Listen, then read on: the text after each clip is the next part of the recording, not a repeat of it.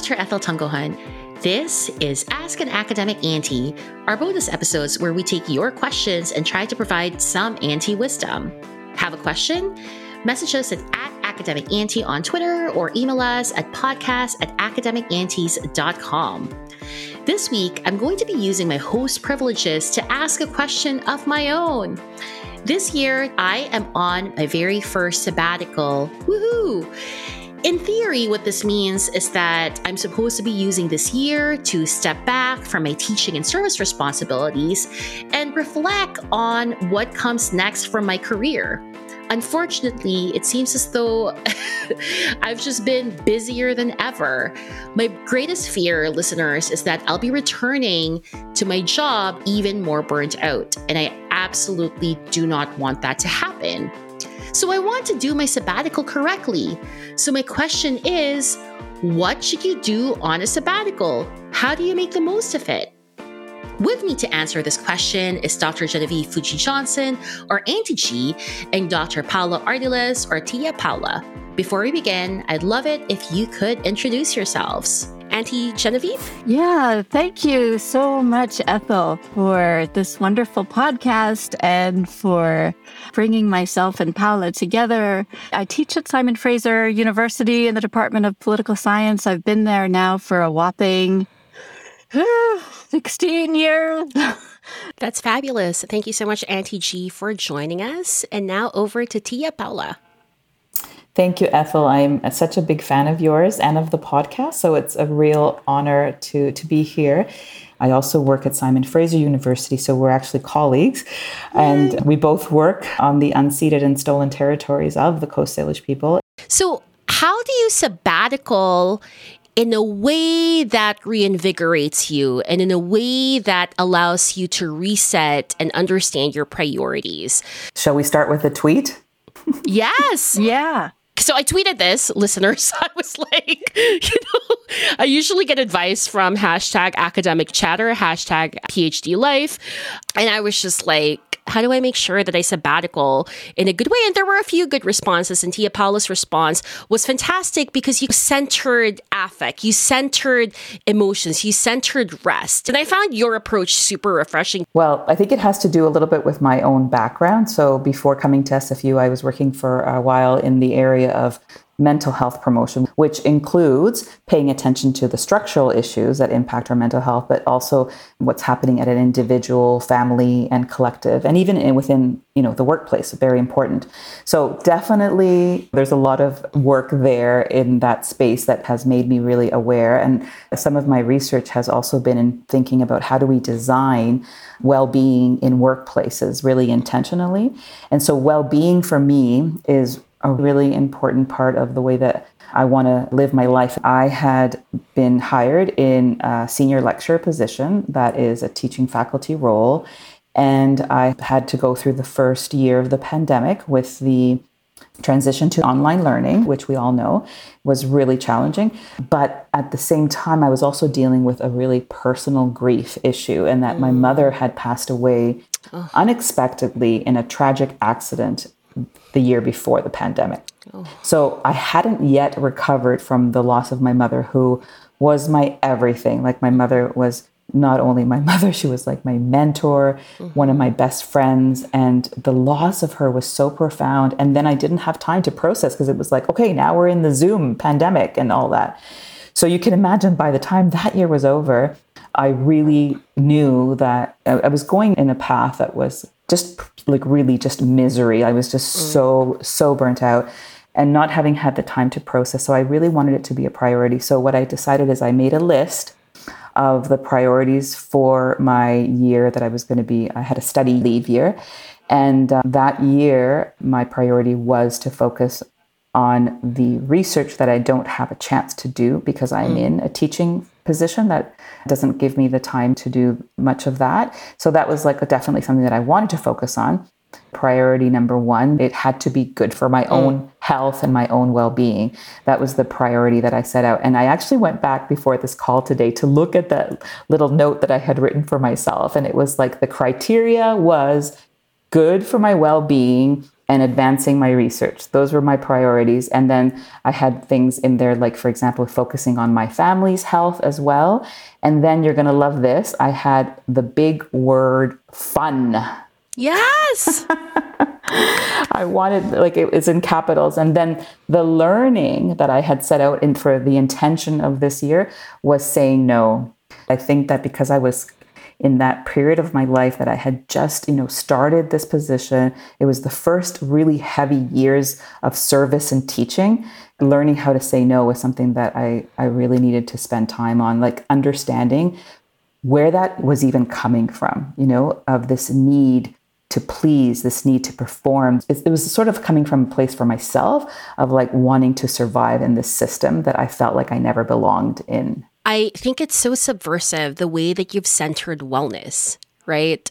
I think, you know, it's not often, I mean, first of all, when I had to provide my sabbatical plan, I think my dean would have like thrown back my plan if I had said, I'm going to be centering wellness and fun and research that's meaningful to me because that's not what they're looking for, right? So kudos to you, Tia Paola, for being subversive. I think these are really important bits of advice that I need to hear as well. And I was wondering if Auntie G, if you have any insights to share. I just want to be super blunt and mm. just put this idea on the table, which is to take sabbatical, it's part of our job.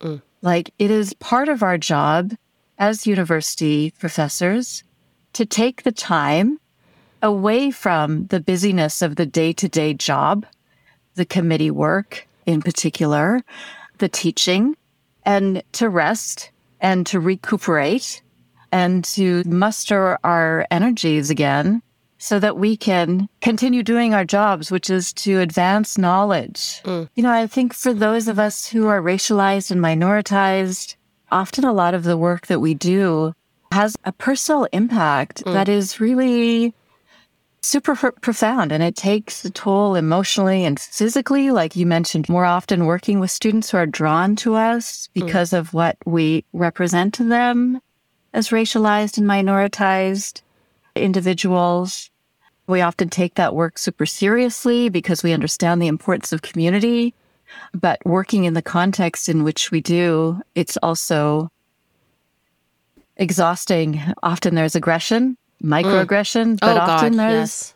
there's violence or the threat of violence. So I think just being really clear that this is a job, it's part of our job to take sabbatical, to rest, to recuperate, and so on and so forth. I think that just needs to be put out there. I think when I took my first sabbatical, which was in 2013, I just operated on the assumption that my colleagues knew I was on sabbatical and that I wouldn't be responding to their mm. emails around XYZ committee work or around XYZ teaching, whatever. So I think in terms of my email signature, I think it was pretty basic. I am on sabbatical.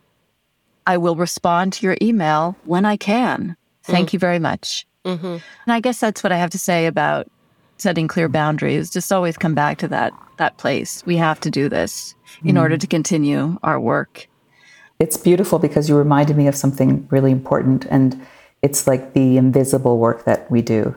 Mm. I found that this is something that the regular labor that we are expected to do, like in our regular jobs, like in my case, you know, the teaching, it, that's easy for people to acknowledge that the emotional labor that's involved there. That is not so easy to put into these parameters of your off work because often we're filling some really important gaps in the system gaps around like support and infrastructure and mentorship that are not necessarily built into the system and so i think that that's when it becomes a little bit more of the blurred lines in terms of like what you say no to you know mm. I did end up working on a committee during my study leave, but it was something that was all really, really intentional. So, when I did my first sabbatical and my second sabbatical, I just I didn't do any committee work. There were, of course, my graduate students. And, you know, my graduate students do tend to be racialized and minoritized. And so I do make it a point to continue. I don't have a whole lot of graduate students, and I didn't take new graduate students during my sabbaticals. But it's interesting Paola, because you also raise this important point that certain kinds of committees can actually be energizing and mm. you can actually do really good work. So I think it's super generous of you to have done that work. But I also just want to say, Ethel, this is your time. Mm. Just focus on taking care of yourself and your family and and focus on just giving yourself the time to write and to reflect, to slow down and to research. I know your research is very engaged and so enjoying those relationships with community members. I think that that's really, really important at, while recognizing, you know, this is this is what it means, I think, to have our jobs, which mm. is, you know, the development of knowledge and the kind of work that both of you do with community members is really, really important. A lot of times, the noise of the day to day busyness of the committee work and the teaching and all of the stuff really distracts from our research. So I, I think it's important to just say no to everything except what is going to center your well being and center the work that is really valuable to you. These are such important bits of advice, and I find it so ironic in some ways that we need a break from our work in order to do the work that matters to us more meaningfully, right? Because a lot of our day to day you know realities as professors a lot of it is admin a lot of it a lot of it is service work a lot of it quite frankly is work that is corrosive to the soul right it's work that it's work that kind of kills you slowly and so i like auntie g that you did kind of emphasize that our sabbatical is our work entitlement, right? So this is part of our work. And so, you know, we should take that entitlement mm-hmm. and use it yeah. to our advantage, right? Absolutely. You know, Paola, again, you really kind of contextualize. Like, you don't just have a sabbatical, your sabbatical is contextualized with mm-hmm. a whole history of stuff that leads up to it. You know, in my case, it was the intensity of the PhD, finishing my PhD you know, not easy. And then the intensity of looking for a job, mm-hmm. not easy. The intensity of moving cities a couple of times, relationship meltdowns, mm. existential questions around family for me, and then the intensity of the first few years of, of being in an academic job. Ethel, I'm, this is your first sabbatical, right? Yeah. Yeah. So mm-hmm. you've done all of that. Plus, mm-hmm the two wonderful little humans you've brought into the world. I think it's really important to, yes, indeed, to schedule massive chunks of time mm-hmm. where you're actually not even doing your research, actually, and mm-hmm. you're just focusing on the fun stuff, the stuff that brings you joy. That is so, so important because for me, anyway, up until the point that I took sabbatical, life had been pretty stressful. Mm. And it's also true that I marked my first sabbatical, the beginning of my first sabbatical with my marriage to my wonderful husband, mm. Steve Dodge. And so, so that was, that was intentional, you know, just wanting, knowing that I wanted to have a chunk of time to just be with family and mm-hmm. to enjoy the time with mm-hmm. Steve. And then I went away to Australia, which is an incredibly beautiful mm-hmm. country. Now, of course, you know, international travel is not easy and it's complicated, but if you can't, at least get it into the calendar that you're taking six weeks off where you're actually just not even working. And so this reminds me to share one of the things that was really important to me I was dealing with the processing of my mother's death. Mm-hmm. And so I really wanted something intentional that I could do during that time. And so I had her ashes. Mm-hmm. And so I decided to do like a journey across the Pacific. I think that that's one of the things that, Ethel, if there's something that you need to get done for yourself that is going to give you peace in any way, you know, I sometimes think about you know the nature of even i have an incredibly supportive husband and i have you know, a son that chips in a lot and I'm still the one that's doing the majority of the housework, right? or the the work that is related to being in a relationship with people in the same household like whether it's not even sometimes like thinking about doing the dishes it's about all the other million of layers that go along with it and so i think that that's one of the important things that when i was away they had to learn i was like oh my god paola does so much that we're not even aware of the things that you know that i'm doing all the time right so i think that that's a really important piece too to just kind of like understand again, bringing our whole selves to mm. our work. I'm always talking about that because I feel like we're often like in situations, especially in academia, where we we're sort of like fragmenting different parts of who we are, mm-hmm. and to be able to bring our whole selves, and this is this is actually what I need as a human being, I think is really important. I think all of these are so insightful, and I think the fact that as women of color, we already experience so much more stress and so many more demands compared to some of our colleagues. And also life circumstances, too, right? That probably for some racialized communities hit us more. I mean, I've talked about this on the pod, right? COVID was traumatic for me. I Filipino community members were hit really, mm-hmm. really hard. We lost so many people, right? And so I think what I most appreciate about this conversation, Tita Paola, Auntie G, is that the bits of insights that you're sharing is about centering wellness, centering fun, centering care, centering yourself, centering community. And this is counter to some of the productivity hacks that people dispense for folks about to go on sabbatical.